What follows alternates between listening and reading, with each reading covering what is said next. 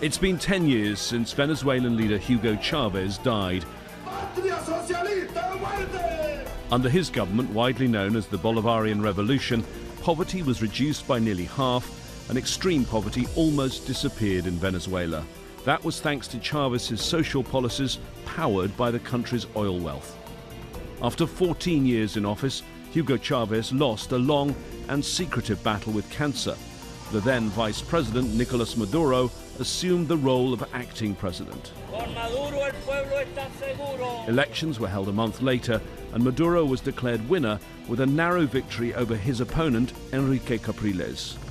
However, many claim the Bolivarian Revolution was laid to rest along with Chavez.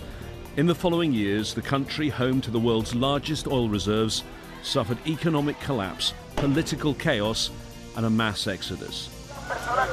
Facing poverty and struggling to survive, the UN reports more than 7 million have left Venezuela in search of protection and a better life. But have foreign powers played a role in the country's stalemate? And is there still a way out of the impasse? The Venezuelan Foreign Minister Ivan Gil talks to Al Jazeera.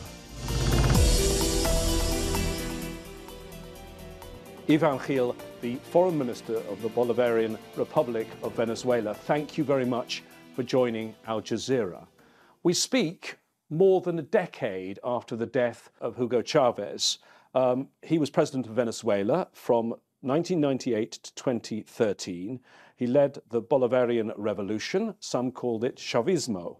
He pledged to use the vast oil wealth of your country to improve life, to, to, to, to get rid of poverty. The problem is, poverty has just spread. There are more and more poor people in your country, aren't there? Durante muchos años, el gobierno del presidente Chávez, la revolución bolivariana, logró vencer todas las dificultades y redistribuir la riqueza de una manera apropiada. Lo que ha sucedido en los últimos años luego de la partida física del comandante Chávez, ha sido el recrudecimiento de un ataque desmedido desde, sobre todo de los Estados Unidos, que han tratado de atacar, de, de, dañar, de revertir estos procesos de cambio. Venezuela llegó a tener en el año 2016, 2015, 2016, el salario mínimo más alto de América Latina, más de 500 dólares al mes era el salario mínimo del pueblo venezolano en el año 2015, el más alto de América Latina. Una redistribución, una distribución de la riqueza petrolera realmente eficiente, eficaz, bajo los principios del socialismo. Han sido las sanciones que han limitado el ingreso del, del pueblo venezolano. Más del 99% del ingreso petrolero se perdió luego de las sanciones. Estados Unidos sancionó nuestra principal industria petrolera, pero no solo eso, sancionó nuestras transacciones financieras, sancionó todas las industrias que hacían exportaciones en Venezuela, sancionó o amenazó con sanciones a todas las empresas a nivel global que hicieran negocios con cualquier empresa venezolana. Eso hizo perder, como ya dije, el 99% de los ingresos petroleros. Venezuela pasó de un ingreso anual, para que tengamos idea, 56 mil millones de dólares al año en ventas, en factura petrolera, a el año siguiente apenas 700 millones. Esto buscaba precisamente crear un caos, eh, colapsar nuestra economía.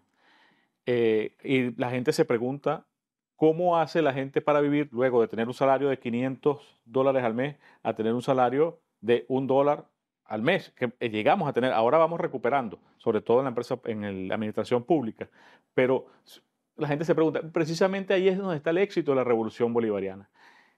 En todos estos años de revolución bolivariana, el Estado construyó una infraestructura de apoyo social, una infraestructura de soporte a las clases más desposeídas, que es la que ha permitido, a pesar de la dramática disminución del salario mínimo, mantener índices de alimentación adecuados, mantener índices de educación adecuados y es lo que nos ha permitido precisamente estar en pie hoy en día. Well, Mr. Minister, we'll discuss in a minute whether people still support the revolution, but I'm going to give you some more of those economic figures. At one point, your hyperinflation in the country reached 130,000%. That was in 2018. Yes, inflation has improved a bit, but it still stands last year at 234%, which would be staggering in almost any other country in the world. Um, if you look overall, since Mr. Maduro took power in 2013, the economy is barely a quarter of the size it was in dollar terms now. That's disastrous, isn't it? That's total mismanagement of the economy. Evidentemente, estamos bajo un ataque nunca antes visto. A Venezuela se le aplicaron 930 medidas coercitivas, como denomina aquí en Naciones Unidas, medidas coercitivas unilaterales, simples sanciones unilaterales, desmedidas, descontroladas. El mayor imperio del mundo amenazó con eso. Eh, ya lo decía, todos nuestros ingresos desaparecieron de un día a otro. Nuestros activos eh, en el exterior, todos fueron tomados, robados por, por los Estados Unidos. Esto evidentemente tiene un impacto muy negativo en los indicadores que hemos visto de inflación, de ingresos, de, acceso a bienes y servicios de la población, lo que, lo que nos hace realmente, y hace el gobierno del presidente Maduro realmente un gobierno eh, extraordinario, es haber soportado estos ataques. Es como si estuviera un país bajo la caída de bombas, bajo la caída de misiles. Se destruyó, se trató de destruir toda nuestra infraestructura productiva. No pudieron. Hoy en día nos levantamos. El año pasado tuvimos un incremento del 15% del Producto Interno Bruto. Este año el Fondo Monetario Internacional, la CEPAL, América Latina, proyectan un incremento eh, del 5%. Es la economía que más va a crecer en América Latina. y seguimos bajo sanciones. There are some who argue that your government couldn't have survived without the support of a small number of countries, but very powerful countries Russia, China, Iran, Cuba, and Turkey. Do you agree that those countries basically have propped you up diplomatically, politically, militarily, and with support in terms of intelligence? Nosotros tenemos cooperación eh, diplomática, económica, militar con muchos países del mundo. Venezuela es un país eh, que ha venido promoviendo el multilateralismo como, como una fuente de trabajo, pero también hemos venido privilegiando las relaciones bilaterales ganar-ganar, eh, entre iguales, respetando el derecho internacional. Allí nos van a encontrar con relaciones no solo con los países que ha nombrado, sino con muchos otros países. Tenemos relaciones con la mayoría de los países de África muy buena. Estamos realizando convenios eh, comerciales, económicos y financieros con estos países. Tenemos relación con países de Europa Oriental, tenemos relaciones con países de Asia. En América Latina también tenemos un importante entramado de relaciones. You recently came back from China with President Maduro when went a trip there, and him and President Xi said they were planning to upgrade relations. What does that mean? Con China hemos venido trabajando desde hace muchos años. Bueno, estamos cumpliendo, cumplimos 49 años de relaciones diplomáticas hace poco. Vamos a entrar al año 50 el año que viene. Los últimos 24 años han sido una relación extraordinaria. El presidente Chávez apenas llegó al poder, comenzó a diseñar una línea de trabajo, dibujó una línea de trabajo con la República Popular China desde el año 99 en octubre del 99 el presidente Chávez visitó por primera vez China. Ya ha habido más de 11 visitas, o ha habido 11 visitas presidenciales a la República Popular China desde el presidente Chávez, dos visitas presidenciales a Venezuela de presidentes de la República Popular China. Hemos tejido una relación en diversos ámbitos, ámbitos de la energía, ámbito de la cooperación en educación, agricultura, comercio, ciencia y tecnología, carrera aeroespacial, con una superpotencia. Nadie lo puede negar. Es una, eh, China es una superpotencia de paz, como lo ha descrito el presidente. En la visita reciente hemos elevado el nivel de relaciones a un nivel de relaciones que se ha definido eh, a todo tiempo y todo, eh, a, todo, a toda prueba y todo tiempo. En inglés una, una, expresión all weather, que es una relación, que es el máximo nivel de cooperación que tiene China con los países. Esto quiere decir que Venezuela se transforma en el socio más importante de China en América Latina por la relación que hemos construido en estos 24 años. Para China también significa una oportunidad muy, muy buena de su entrada en América Latina y es una relación de ganar-ganar. there has been an exodus from Venezuela. Seven million, more than seven million Venezuelans have left the country since 2016. It's the biggest migration in the region ever recorded. People are voting with their feet, aren't they? En relación a la migración, lo primero que hay que decir es lo poco profesional que han sido las agencias de noticias y algunas agencias de las Naciones Unidas en tratar, en primer lugar, la cifra de la migración. Es una cifra, Venezuela tiene 30 millones de habitantes. 7 millones de habitantes es casi un tercio de, de, de, de su población. It's a huge number. Eh, eh, no existe esa cifra, eh, es falsa esa cifra. ¿no? En Venezuela eh, es verdad que hemos tenido una migración que no conocíamos. Venezuela era un país de receptores de migrantes. En Venezuela viven más de 6 millones de colombianos, más de un millón de chinos, un millón de árabes, eh, sirios, libaneses, eh, ecuatorianos, peruanos. Venezuela tradicionalmente fue un país receptor de migrantes. La, el ataque a la economía que veíamos ante las cifras provocó una migración de salida importante que no conocíamos anteriormente y que lamentablemente ha sido utilizado, como casi todos los procesos políticos y sociales en Venezuela, para atacar al gobierno bolivariano, en primer lugar inflando las cifras. Yo reto a cualquier agencia de Naciones Unidas, a cualquier medio eh, internacional o nacional, la demostración científica de el número de migrantes. No hay. Okay, okay, Mr. Minister, let me give you some more figures then. Some of those people have arrived in the United States, and the US have counted them. The Biden administration has now granted 472,000 Venezuelans the right to work. That's a recent decision, and that's on top of 243,000 that already had that right. What do you, what's your reaction to that decision by the Biden administration? Hay una, cifra de migrantes. La política migratoria de Estados Unidos ha sido un desastre realmente, no solo con Venezuela, sino con toda América Latina. Y han creado un polo de atracción, porque todo era parte del ataque a Venezuela y bueno, salen migrantes por razones económicas. Evidentemente, el salario pasó del mayor de América Latina al más bajo de América Latina. La población tiene derecho a buscar dónde, dónde resolver su situación económica causada por el bloqueo. Y los Estados Unidos crearon, el gobierno del presidente Trump, una medida que favorecía el ingreso de venezolanos al territorio estadounidense. Esto ha hecho, primero, ha distorsionado todo lo que tiene que ver con eh, el proceso migratorio en América Latina y, en, y de Venezuela. Y segundo, ha sido una oportunidad del gobierno de Estados Unidos de instrumentalizar la migración, de utilizar la migración con fines políticos, lo cual hace daño a la figura del migrante, daña sus derechos y crea un conflicto innecesario. Nosotros lo hemos denunciado y le hemos pedido a las Naciones Unidas intervenir precisamente para evitar esa situación. There's been a change, maybe only a slight change, in US policy. There were negotiations between you and uh, the uh, opposition in Mexico City, brokered by Norway last year, a new social fund for health, food, and education. And the US agreed to lift some sanctions, and there was a deal for the US company Chevron to pump some Venezuelan oil. How would you describe now relations with the US? How have they changed, and could they improve further, do you think? Venezuela. Eh y el presidente Nicolás Maduro siempre han insistido en la negociación con la oposición venezolana en todo momento, desde todo tiempo. La llegada del presidente Chávez, nosotros hemos estado abiertos a todo tipo de diálogo.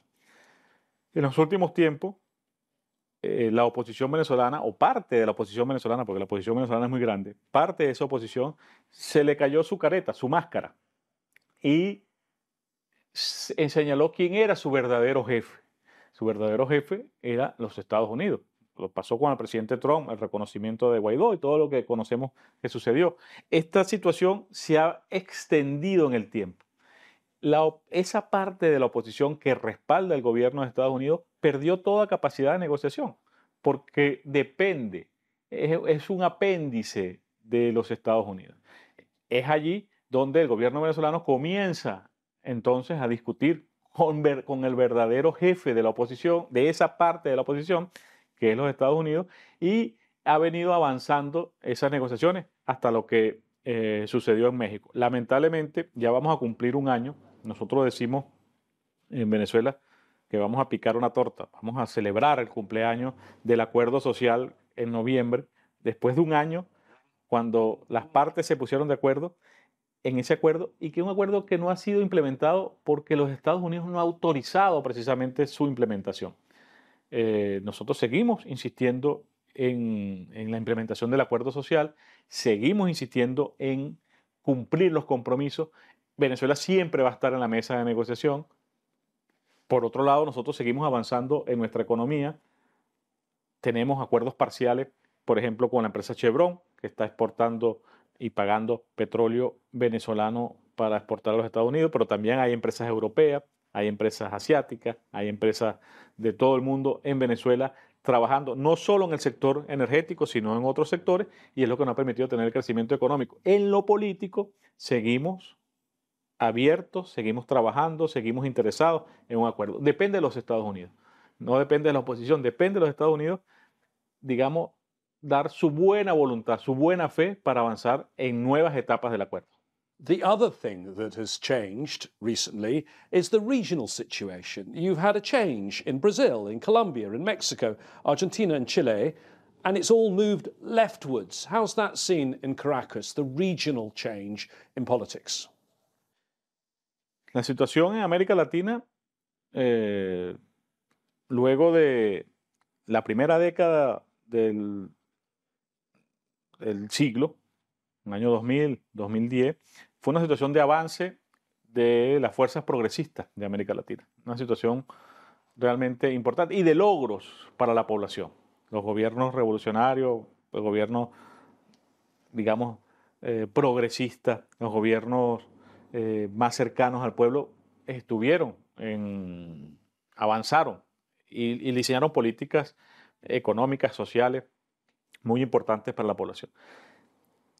Luego, la segunda década de este siglo nos encontró con diversas acciones, todas dirigidas desde los Estados Unidos, golpes de Estado, golpes parlamentarios, golpes judiciales, para torcer la voluntad del pueblo, para colocar eh, gobiernos más alineados con Washington, que han sido, y tenemos que decirlo, gobiernos muy negativos, gobiernos muy malos, que han dejado una estela de pobreza, de desigualdad, de pérdida de derechos sociales de los trabajadores, en fin. Eso ha tenido un resultado de una nueva ola, diríamos, de progresistas que vuelve vía electoral al, al poder y que viene trabajando de la mano del pueblo. Nos enfrentamos a importantes amenazas, porque toda acción genera una reacción. En este momento, la acción del progresismo, ni siquiera es una acción revolucionaria, no pudiéramos decir que es una acción de movimiento socialista, una acción simplemente cercana al pueblo, progresiva, genera una reacción, en este caso una reacción del fascismo muy peligrosa, lo vimos en Brasil a escasos días de que el presidente Lula asumió el poder, vimos cómo el fascismo eh, brotó y trató de generar un golpe de Estado, lo hemos visto en otros ataques en Argentina, en Ecuador, las amenazas que le hacen al presidente Petro en Colombia. Eh, estamos eh, en una, en, una, en una época de avance de fuerzas progresistas, pero de muchos desafíos y muchas amenazas de las fuerzas fascistas, sobre todo incentivadas por los factores tradicionales y conservadores. The other big change we've seen, and you've already alluded to it, is in terms of Venezuelan politics. And the opposition. You had 60 countries around the world at one point who recognized Juan Guaido as the president, but he left Venezuela and then the opposition decided to disband his interim government. Of course, he was being promoted by the administration of Donald Trump. What's your message? And you can address him directly if, if you want. What's your message to Donald Trump about how his maximum pressure campaign fared? La la campaña de Donald Trump de máxima presión o de todas las opciones sobre la mesa fracasó. Debemos decirlo de esa manera. Fracasó porque se encontró con una realidad, que es la realidad de un pueblo decidido a tejer su propio destino, de una democracia revolucionaria, de, un gobierno revolucionario que atiende al pueblo y que creó una contención contra eh, las agresiones. el ridículo que hicieron gobiernos europeos, gobiernos latinoamericanos, gobiernos norteamericanos, reconociendo un diputado que se juramentó en una plaza eh, de Caracas eh, como presidente de un país, quedará para la historia. Nosotros hemos dicho, es el momento de pasar la página, es el momento de construir lo nuevo. afortunadamente, la mayoría de estos países que hicieron este ridículo político y diplomático han retornado a la senda de la sensatez y con ellos estamos trabajando actualmente. Elections are due in Venezuela next year. Can I ask you some questions about that? Are they going to go ahead as planned? Will they be free and fair elections? Will anyone who wants to be allowed to stand? And will you allow international observers to check that they are free and fair?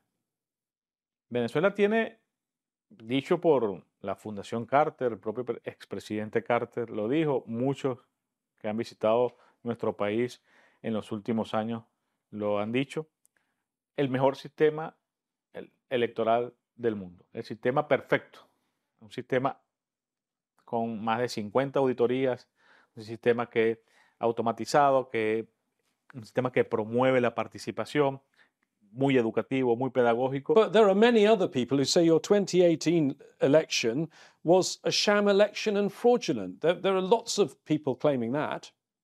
Las elecciones han sido todas libres y si bien hemos tenido 28 elecciones en los últimos años, más elecciones que cualquier otro país, han sido elecciones completamente auditadas, completamente supervisadas. En todas las elecciones venezolanas ha participado la observación internacional y todas las elecciones venezolanas han sido desconocidas por la oposición. Las únicas elecciones que reconoce la oposición son aquellas que ha ganado. Eh, eh, con el mismo sistema, bajo las mismas condiciones, bajo, bajo, la, bajo todo el, el andamiaje institucional que existe en Venezuela muy sólido, lo cual demuestra. So, can anyone stand in those elections? Could Mr. Guaido come back to Venezuela and be a candidate, for example? En Venezuela, todo ciudadano venezolano tiene derecho a participar en las elecciones. Todos los venezolanos tienen derechos políticos. No, en Venezuela no hay eh, limitación de derechos well, there, políticos. There's a reason I'm asking you about this, Foreign Minister, because the backdrop for this is the human rights situation in your country. And there's even now a formal investigation by the International Criminal Court. It said there's a reasonable basis to believe that crimes against humanity, particularly in the context of detention, have been committed in Venezuela since at least April 2017. We had a UN fact finding mission that came up, talked about extrajudicial executions and short term forced disappearances, jailing of opponents, prosecuting civilians in military courts, torturing detainees, and cracking down on protesters. That doesn't suggest an atmosphere where you can have free and fair elections, does it? Es la construcción de un relato negativo completamente falso. Uno, eh, la Corte eh, Penal Internacional está iniciando una investigación. No hay ningún, y de hecho eh, lo ha declarado el propio fiscal, simplemente ante una denuncia está haciendo una investigación. Es un proceso que demostrará claramente que en Venezuela no hay delitos de lesa humanidad. Eso va a ser demostrado, nosotros lo, lo vamos a demostrar. Es un proceso que está en marcha. Luego tenemos a defecios políticos y diplomáticos como la Fact Finding Mission que trabaja desde Panamá por teléfono y pretende demostrar investigaciones imparciales entrevistando a personas por teléfono que ni siquiera conocen Did you let them into the country? No, Fact Finding Mission jamás ha estado en el país. Nunca ha estado en el país. Nunca ha pisado Caracas. Did they request visiting the country? No, no. Ah, sí, puede, todos pueden visitar el país. Y nosotros tenemos una oficina de, eh, de hecho, en la otra parte, tenemos una oficina de el alto comisionado para los derechos humanos en, en, Venezuela, una oficina que puede tener hasta 30 funcionarios con acceso libre a juicio, con acceso libre a centros de detención, con acceso libre a la fiscalía, a los órganos de seguridad. Y este informe que todos los años emiten es el informe que demuestra que en Venezuela no hay crímenes de lesa humanidad. Es un relato que se ha inventado la oposición para atacar precisamente al gobierno bolivariano. Las dificultades que tengamos en la Administración de Justicia y la Seguridad es, es, tema que hemos venido tratando como tratan todos los países con los órganos de Naciones Unidas, entre ellos la oficina que tenemos en Caracas del el Alto Comisionado para Derechos Humanos. Final question then, you can answer this very quickly. 2025, will President Maduro still be the president of Venezuela? Yo, en este momento, estamos seguros que el presidente Maduro en cualquier elección eh, sale vencedor. Es el que tiene las mayores opciones, el mayor respaldo popular en Venezuela. Bajo el régimen democrático de Venezuela y de cualquier país, el presidente Maduro sería electo como presidente de la República. Ivan Gil, the foreign minister of uh, Venezuela, thank you very much for talking to Al Jazeera.